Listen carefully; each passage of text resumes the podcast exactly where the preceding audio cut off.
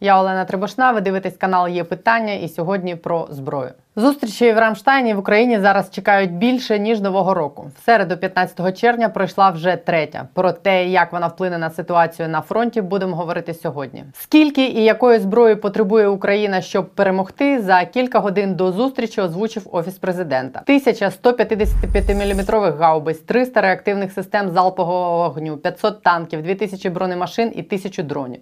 Щоб закінчити війну, нам потрібен паритет у важкій зброї. Прокоментував ці цифри радник голови ОП.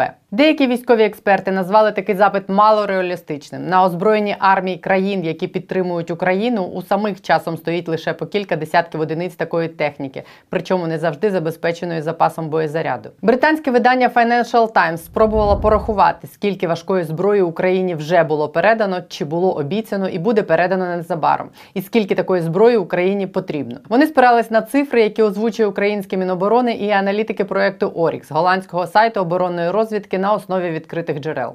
Ось як виглядає це співвідношення станом на середину червня. Більше 270 танків з необхідних 500, більше 50 ракетних систем залпового вогню це ті самі далекобійні американські Хаймарс, М270, які Україні передасть Британія, та три німецьких Марс 2 Британське видання вказує цифру 50 при нашій потребі в 300. Хоча мені здається, поки що були озвучені менші цифри далекобійних установок. Чотири вже підтверджених від США, три від Британії, три від Німеччини. Ще вісім стверджує Washington Post, Штати мають передати невдовзі. Ну і останнє 155-мм гаубиці. За даними британців, Україні вже передано понад 250 гаубиць при потребі в тисячі. На зустрічі в Рамштайн глава об'єднаного комітету начальників штабів США генерал Марк Міллі повідомив, що українські військові вже закінчили навчання роботі на Хаймарс, і до кінця червня ракетні системи будуть на фронті. Це ті самі чотири далекобійні РСЗВ, про які вже йшла мова. Вчора їх передачу офіційно підтвердив ще раз Байден, оголосивши про новий пакет військової допомоги Україні на суму 1 мільярд доларів. В ньому, зокрема, ще 18 гаубиць, два берегові ракетні комплекси Гарпун та боєприпаси. Колін Кал, заступник міністра оборони Сполучених Штатів з питань політики, підтвердив припущення про те, що така мала, за нашою оцінкою, кількість далекобійної артилерії пояснюється тим, що це лише перша партія і буде більше. Вчора Колін Кал підтвердив, цитую, що абсолютно справедливо сказати, що чотири артилерійські системи Хаймарс, надіслані до України, є лише відправною точкою, початковим траншем. Сполучені Штати можуть надіслати більше Хаймарс після того, як українські війська продемонструють, що можуть ефективно їх використовувати. Навчання працювати з Хаймарс вже пройшли 60 наших військових. Більше 700 пройшли навчання роботі з гаубицями. З точки зору заходу, артилерійська зброя зараз займає перше місце в списку потреб України. Загалом цей список має наступний вигляд: на першому місці ствольна артилерія та ракетні системи залпового вогню. Далі за пріоритетністю системи протиповітряної оборони та посилення бронетанкових військ. І останнє в списку сучасна авіація. Пріоритети розставлені саме так з кількох причин. По-перше, Росія має зараз перевагу в артилерії на деяких ділянках фронту в 10-15 разів. Почасти це вже розконсервоване радянське озброєння, яке в ефективності в рази поступається західному, яке постачають Україні, але цього залізячого у Росії неміряно. Станом на початок вторгнення росіяни були першою в світі країною за кількістю реактивних систем залпового вогню.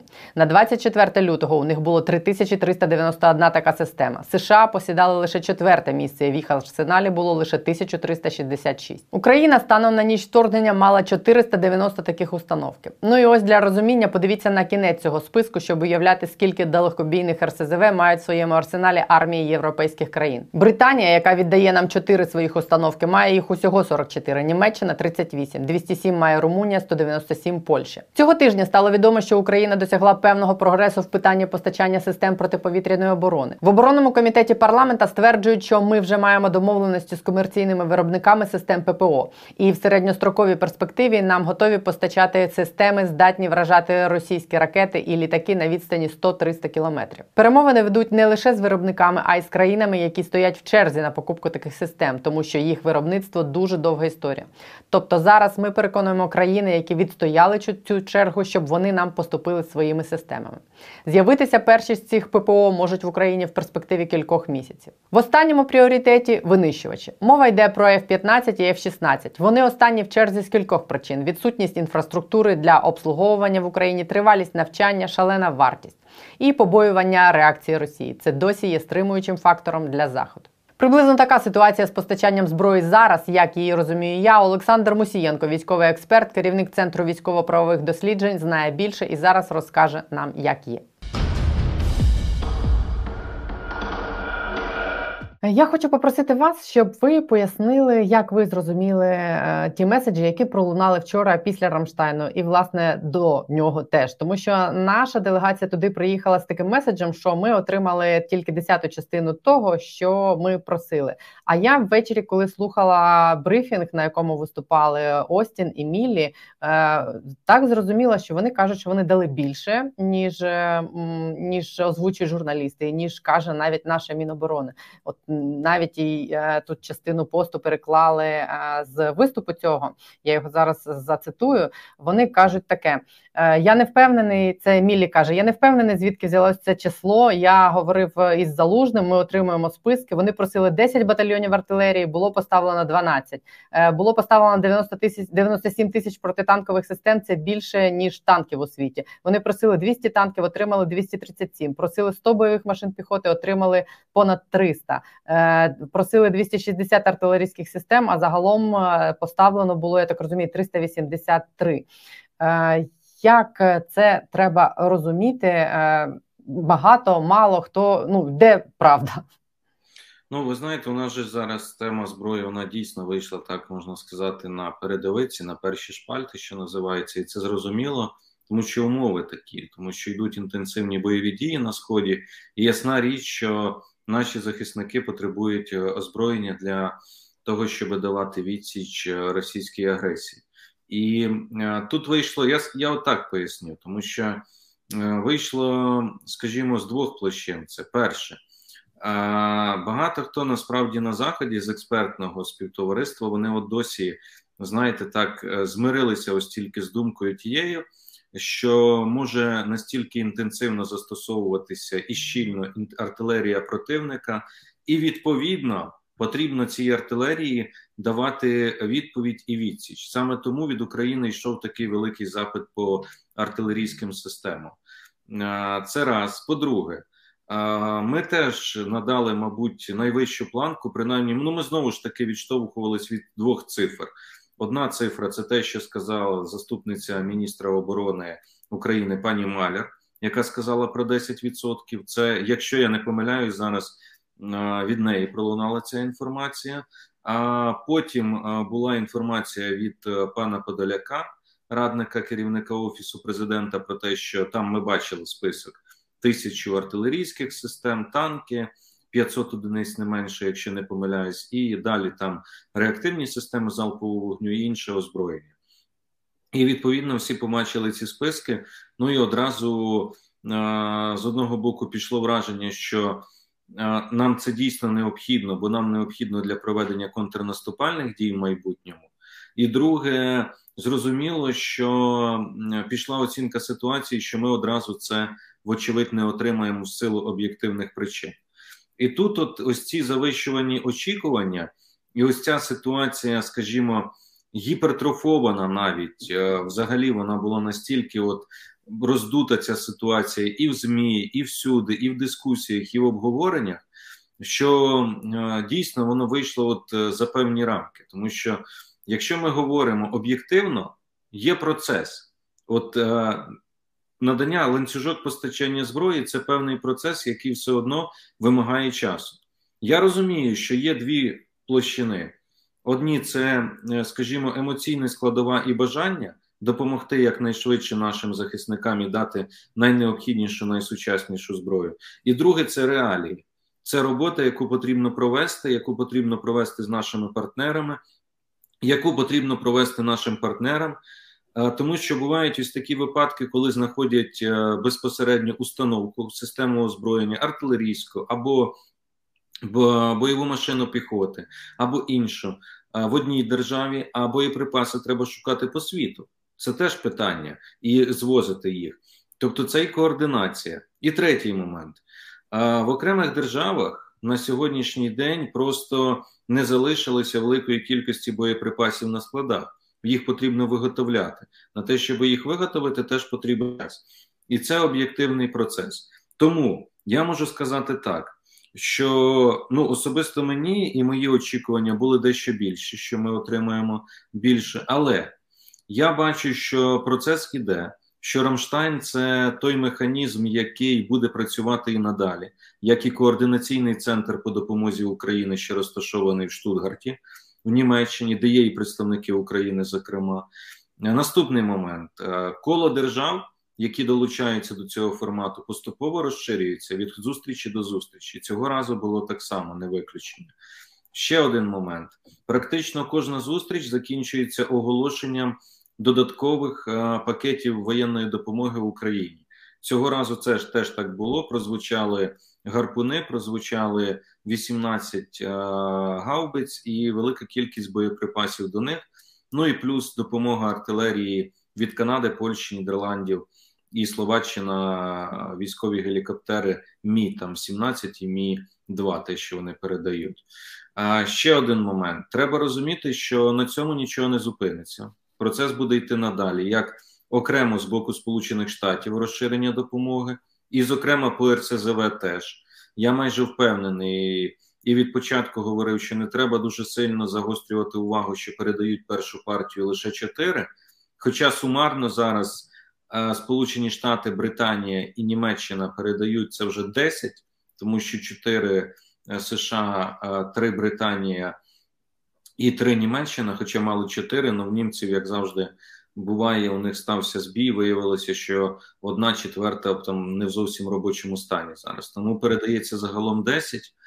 Е, це вже я думаю, що наступні поставки будуть теж ще цього літа, якщо ми говоримо по РСЗВ, будуть поставки по артилерії, безпілотникам і іншим видам озброєнь. Тобто процес буде рухатися далі. Звичайно, можливо, він не буде обчислюватися сотнями і тисячами, але десятками точно. Е, ну і по цим хаймарсам я читала вчора в Washington Post, Вони е, словами заступника міністра оборони теж підтвердили фактично ту думку, що ці перші чотири хаймарси це е, передані в такій, як нам здається, маленькій кількості для того, щоб вони переконалися в тому, що наші військові зможуть з ними працювати. А далі буде більше. Він от так і сказав. І Washington Post пише, що очевидно ще вісім передадуть десь найближчим часом. Тому очевидно, причина в цьому. Вони хочуть переконатися, що це не буде марно сюди передано. Ну, це це звичайно не 300, скільки в нашому запиті, в тому, що пан Подоляк оголошував, здається, 300, якщо я не помиляюсь. Ну я думаю, ви знаєте, я думаю, що наростити десь кількість до 50 одиниць до кінця літа. Я думаю, що це реальна цифра, яка може бути досягнута. Це не 300, але 50 це вже теж ну скажімо, е, немало. Тому цей процес він буде йти далі. І я взагалі побачив, що довкола Хаймарсу відбулося. Я розумію прекрасно, е, побачив і певні вкиди, які теж йшли в інформаційний простір. Я думаю, що йшли з боку Росії через різні джерела, тому що намагались, по-перше, дискредитувати цей вид озброєння, сказати, що він неефективний. Друге, е, сказати про те, що Україні дадуть лише одиниці. І я добре пам'ятаю це обурення, яке було. І третє, говорили про те, що відбувається зрада, бо не дають ракети балістичні, які летять на відстань до 300 кілометрів, а дають ракети на 80. Хоча я вам хочу сказати, на 80 кілометрів у нас дуже багато цілей зараз на території України, де російські позиції, по яким можна і потрібно наносити удари. Ми точно знайдемо цьому застосування. І ще щодо хаймарсів і реактивної артилерії. Бачите, настільки остерігається наш противник, що навіть Путін робив заяви щодо їх постачання. Якщо раніше попередню зброю коментував Шойгу, Пісков, інші там ці діячі, то про хаймарця висловився особисто Путін в інтерв'ю у одному з російських ЗМІ. Financial Times вчора опублікувала ось таку графіку. Це вони оці озвучені подаліком цифри е, того, що нам необхідно, наклали на них те, що вже є, і те, що обіцяно. Ну і так воно зараз виглядає. Чомусь у них тут е, цих е, РСЗВ написано, що 50 нам обіцяно і передано вже. Я не знаю, як вони порахували 50 з того, що і ви сказали, і навіть якщо додати ті 8, що Washington Post каже, це буде там менше 20. Але тим не менш, ось так виглядає виглядає картина приблизно станом на зараз, і, і як ви оцінюєте? Знаєте, що оці цифри, які озвучив Подоляк, що нам потрібно для перемоги, для контрнаступу, це реально, от якщо б в нас було стільки, ми б могли перейти в контрнаступ і очистити територію країни. Я вам хочу сказати, що якщо ми говоримо про 50 РСЗВ, то в принципі тут мається на увазі не тільки ті, які зараз передаються, а ті, ще які мають бути передані.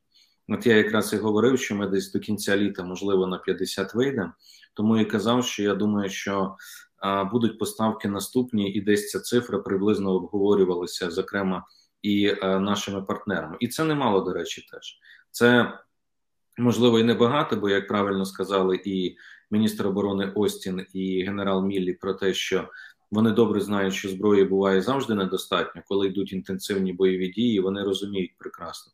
І вони, до речі, от я тут буквально на два слова відволічусь. Вони, до речі, і генерал Міллі, і міністр оборони Остін, і державний секретар Блінкен насправді докладають дуже багато зусиль для того, щоб цю зброю шукати і її в Україну доставляти якомога швидше.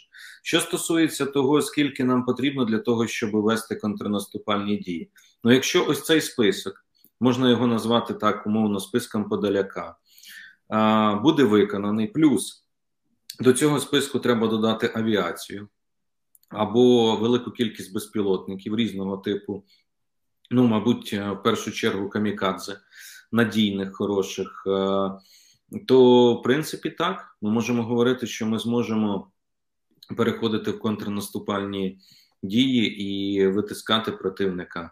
А, ну цього цього може бути достатньо, але за умови, звичайно, що треба вирішувати ситуацію з повітрям, посилювати повітряний компонент, і звичайно, що посилювати а, протиповітряну оборону. Ось що ще потрібно. А взагалі, ну знаєте, так і хочеться сказати, спокуса виникає сказати, що ось цю всю зброю а, зі списку Подоляка, та й не просто зі зброєю, а ще й другим фронтом десь проти Росії, то це би точно допомогло би нам в деокупації і в контрнаступальних діях.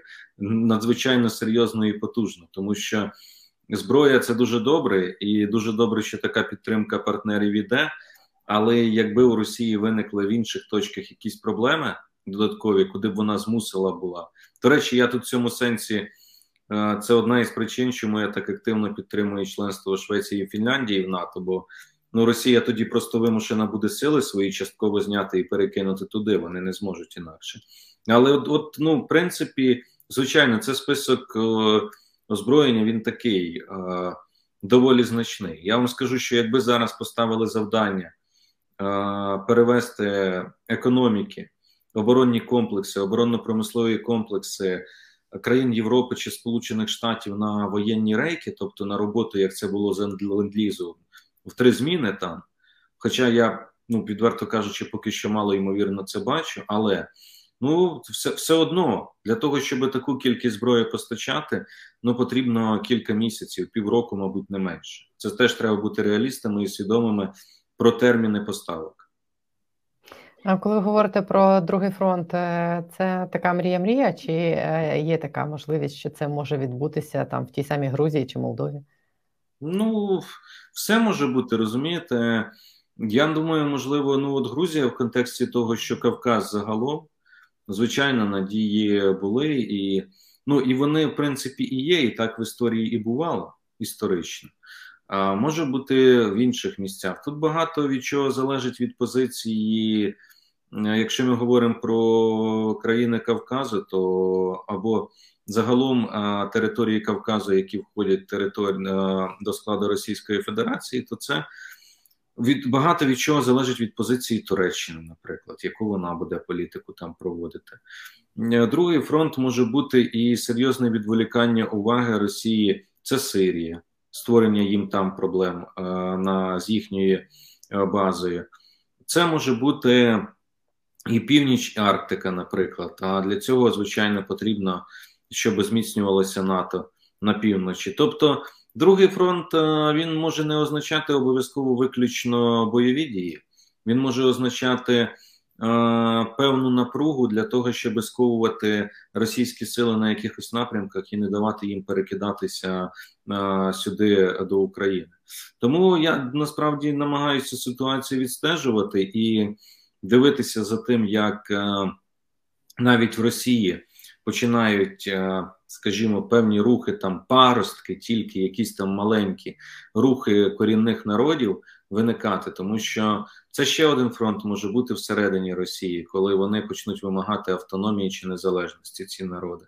Ну але поки що ну є взагалі е, ще один варіант: це найбільш прямолінійний, про який говорив генерал Веслі Кларк, взагалі, щоб війська НАТО війшли на територію України і допомогли нам тут а, певним чином. Є, є, є й такі пропозиції. До речі, є наступні пропозиції, по тому що. Е, має все таки створюватися все більше коаліція чорноморських держав е, без Росії та з тією ж Румунією, Україною, Болгарією, е, Туреччиною, Грузією, які б не давали Росії витворяти у Чорному морі те, що вони намагаються витворяти, встановлюючи своє домінування там. До речі, ось приїзд президента Румунії Йоганнеса до Києва. Я думаю, що вони цієї теми точно торкнуться. Тому це багато факторів. Ну це, мабуть, тема ще для окремої розмови. А, Да, точно для окремої. Але про президента Румунії я зараз ще спитаю. Але хочу закінчити зі зброєю. Як ви думаєте, системи ППО і винищувачі оті F-15, F-16, про які йде мова, в якій перспективі вони можуть з'явитися в Україні? Я думаю, системи ППО швидше і реальніше. Скажу відверто, мені так здається вони можуть з'явитися. Тут вже йдуть якісь е, розмови. Я чув про що це можуть бути системи на САМС, це норвезькі з американськими технологіями. Ну, скажімо, норвезько-американська система, розробка середнього радіусу дії. Е, ці можуть бути, можуть бути Айріс, Айріс Ті німецькі. Ну і загалом е, далі вже потрібно буде вести перемовини про е, дальнього радіусу дії системи. А дальнього радіусу дії, в принципі, це можуть бути або Петріоти американські, або системи САМП-Ті.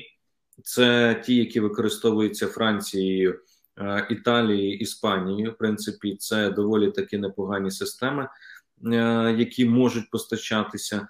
І, в принципі, з далекого радіусу дії тут два-три варіанти. З середнього можна ще більше обирати. Але мені здається, що е, те, що Сполучені Штати нам постачають, вже були поставки радарів е, марки Sentinel, це американська система. Це означає, що можливо вони поступово нас готують до переходу якраз на американські системи протиповітряної оборони, і радари це такі пев перші такі кроки на шляху їх інтеграції до загальної системи протиповітряної оборони, бо в нас вона багато ешелонована, і нам треба змінювати всю систему, робити це крок за кроком, крок за кроком, але знову ж таки якомога швидше намагаючись. А що стосується літаків, ну бачите, знову ж таки складніше. Тому що на сьогоднішній день, е, незважаючи на величезну кількість на ринку F-15 і F-16, їх більше двох тисяч, якщо не помиляюсь, є. Дуже багато країн зараз претендує на них, які хочуть частково оновити свої парки, авіаційні парки, як там, де були особливо радянські літаки. Ну і знову ж таки, це надзвичайно комплексне питання, тому мені здається, що з системами протиповітряної оборони буде простіше, бо з авіацією це процес дещо довший, хоча не нереальний. А як ви оцінюєте станом на зараз здатність Росії продовжувати війну з огляду на те, що вони розконсервовують ті танки, Т-62, гради, БН-21? Е, це свідчить про те, що в принципі їх безмежні ресурси теж е, мають е, тенденцію до того, щоб закінчуватись, чи там такого вже не дуже боєздатного, але ще може бути дофіга і дозволить їм дуже довго підтримувати бойові дії. Ну, там бачите, яка ситуація, все ж пішло, от якраз з першого, скажімо так, з перших днів повномасштабного вторгнення, коли Росія недооцінила наш спротив, можливий спротив українського народу, і а, кинула як переважно новітнє озброєння. Вони ж кинули проти нас Т-72 модернізовані, Т-80, Т-90 різних типів. зокрема, і новий танк Прорив чи танк Владімір Т-90, тобто передові досягнення в виробництві танків російських, і звичайно, вони велику кількість техніки втратили. І тепер е, думають над її заміною, тому що війна ж триває, і звичайно піднімають зі зберігання, розконсервовують техніку, яка є. Ті ж самі Т-62 вони частково вже кажуть під Васильівкою на Запорізькому напрямку їх прикопали, будуть використовувати як стаціонарні гармати. Хоча знову ж таки Джевелін дуже ефективно ракета б'є по башті і зносить її. Це не дуже допоможе їм, а частково будуть використовувати. Тобто ці тенденції свідчать вже про те, що на сьогоднішній день їхній військово-промисловий комплекс починає не справлятися з виготовленням нових одиниць техніки. Вони переважно ремонтують те, що є, або закінчують модернізацію того, що є, тому що з цим у них зараз проблем немає з ремонтом, а з виготовленням є. І друге, піднімають ці складів і арсеналів те, що є. Там є ще е, певна кількість запасів, воно не все заведеться і не все поїде чи полетить. Але все-таки відсотків 60-50 з того, що там є, воно звичайно може бути використане. Тому будуть кидати далі це залізище, але втрачається ефективність, і ці е, цілі стають більш доступніші е, для нашої зброї, зокрема, яка передається заходу. Ну але втрати вони понесли. Оцінка ж правильно дається, що близько 30% від е, техніки, взагалі, свого своїх сухопутних сил Росія вже втратила в цій війні. І останнє у мене до вас питання: те, що сьогодні приїхали Драгі, Шольц, Макрон і з ними президент Румунії Йоганніс.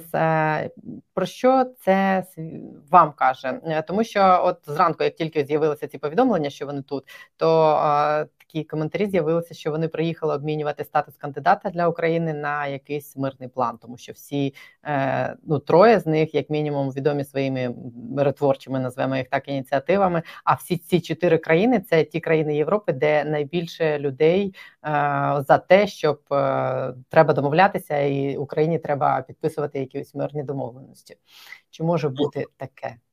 Я думаю, так. Я знаю цю версію. Вона лежить, скажімо, на поверхні дійсно, в принципі, таке можливо. Єдине, що при цьому всьому розумієте, я не вірю в реалізації таких ініціатив, просто через те, що велика кількість людей і зараз е, боронить українську землю на сході і на півдні в лавах е, Сил оборони. Український народ долучається до спротиву, хто як може, і я не думаю, що без врахування думки суспільства погодити ті чи інші ініціативи буде можливо, тому що це може призвести до певних процесів і всередині держави, до збурення. Тому має бути. А давайте подивимося, які в нас на сьогодні лунають ініціативи, які виникають, викликають в принципі консенсус як владних еліт, так і суспільства. Це щонайменше повернення до позицій станом на 23 лютого, як мінімум. Це мінімально те, після чого можна сідати, проводити якісь е, перемовини. Як максимум, звичайно, завдання стоїть, воно зрозуміло, деокупація українських територій до міжнародно визнаних кордонів 1991 року. Тому на сьогодні сказати про те, що може бути якийсь мир.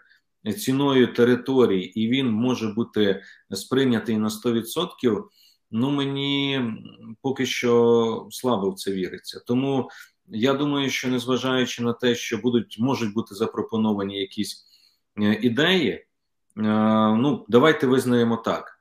Е, які це можуть бути ідеї? От напишуть і скажуть, лунало там на заході, я чув вже. Лунало з деяких джерел, і я бачу, що це проговорювалось, тому що я порівнював. У нас уже де від я теж це чув. Зразки Кореї, тобто Північна Південна Корея. Так, ми зараз проведемо лінію, оцю паралель і все, і все, і це застабілізуємо ситуацію.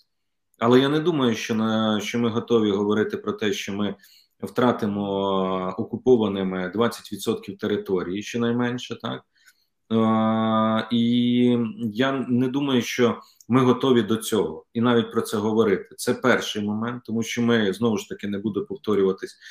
Про що говорять і які голоси найчастіше з суспільства суспільної думки, і друге, А вибачте, а гарантії безпеки при цих двох Кореях? Я хочу нагадати, що в Південній Кореї е, розташовуються американські військові, і там донедавна, ще до 90-х років, була ядерна зброя як гарант забезпечення безпеки цієї країни від е, повторної агресії.